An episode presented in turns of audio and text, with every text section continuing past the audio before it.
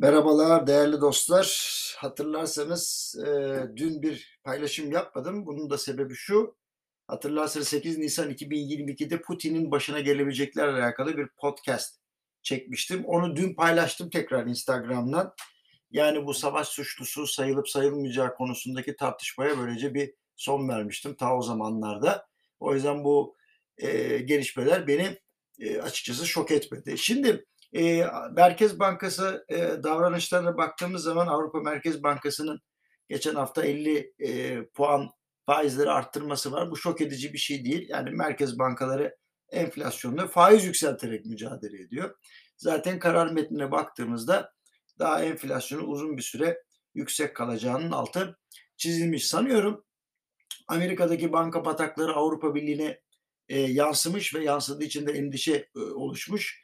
Avrupa Merkez Bankası fiyat istikrarı e, ve finansal istikrar için adım atmaya hazır gibi bir böyle cesur cümle eklenmiş. Ama e, FED'in metninde yani Amerikan Merkez Bankası metinlerinde nasıl adım atılacağı yazılıyor ama Avrupa Merkez Bankası biraz üzerinden e, es geçmiş e, fazla da bilgi vermemiş. Ama demişler ki büyümeye destek verme ilk önce kendi bir durumunu bir düzelt diye bankalara bir kulak çekme yapılmış.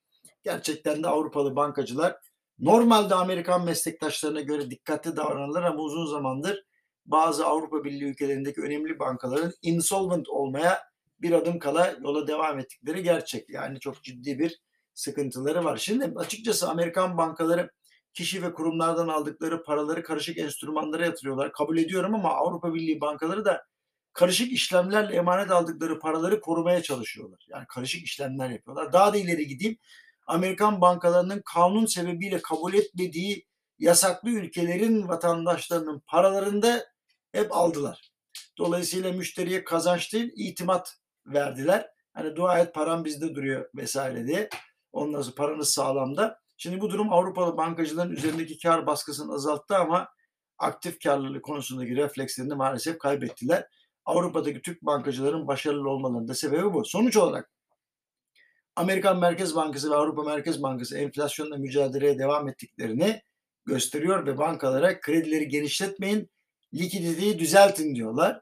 Avrupa Birliği ve Amerika'da bir bankacılık krizini daha kazasız belasız atlatmaya çalışıyor. Biliyorum, görüyorum insanlar ama piyasalarında tatsız bir şekilde yola devam edeceğini söylemek falcılık olmaz. Yarın görüşmek üzere efendim.